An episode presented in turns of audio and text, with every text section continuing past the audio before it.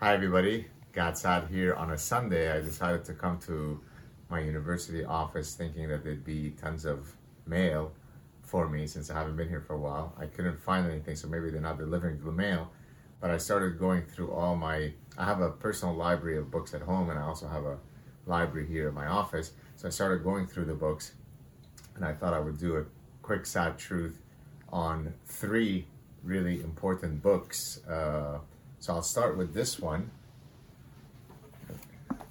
This is Herb Simon, Models of My Life. Herb Simon is a, um, he's now deceased. He came to Cornell when I was there in 19, he came in 1993. He was a, uh, someone who knew my former doctoral supervisor.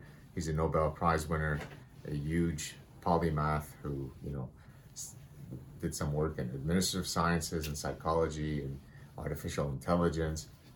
He's the guy who developed the concept of bounded rationality. And so here's a book. Now, look, this is his uh, autobiography signed by Herb Simon himself, the great man.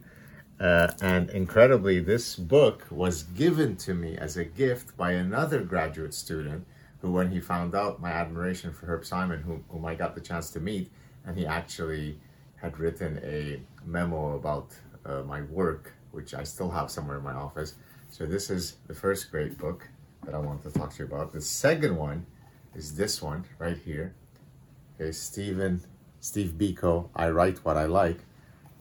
Honey Badger fought against apartheid. I remember as a young guy, I must have been in my early 20s, I went to see the movie Cry Freedom that documents his life, and I got, I'm getting goosebumps just talking about it now and I was so uh, enthralled by the guy, I got the book, short book. I write what I like. Right? You don't tell me what to say. I am going to be irreverent. I'm going to fight. That's a honey badger we can all model ourselves after.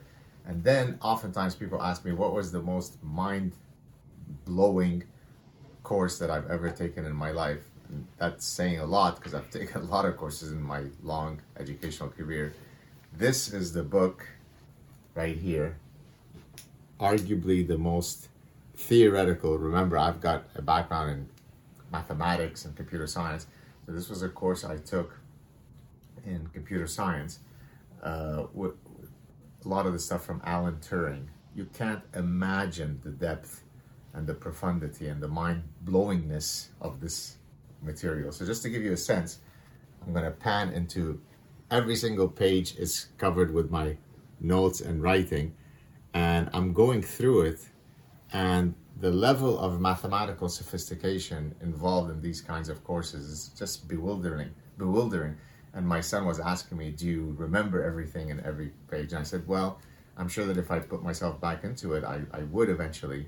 But the language is so impenetrable that you sort of have to you know become re-adept at understanding the language so I'm, I'm, going through this book here you know look at look at all the Look at all of the little writings. So this is while all my friends were partying at the nightclubs, I was immersing myself in this kind of. Oh, and look here, I've got my name up there so that if somebody tries to steal my book, it's it's there.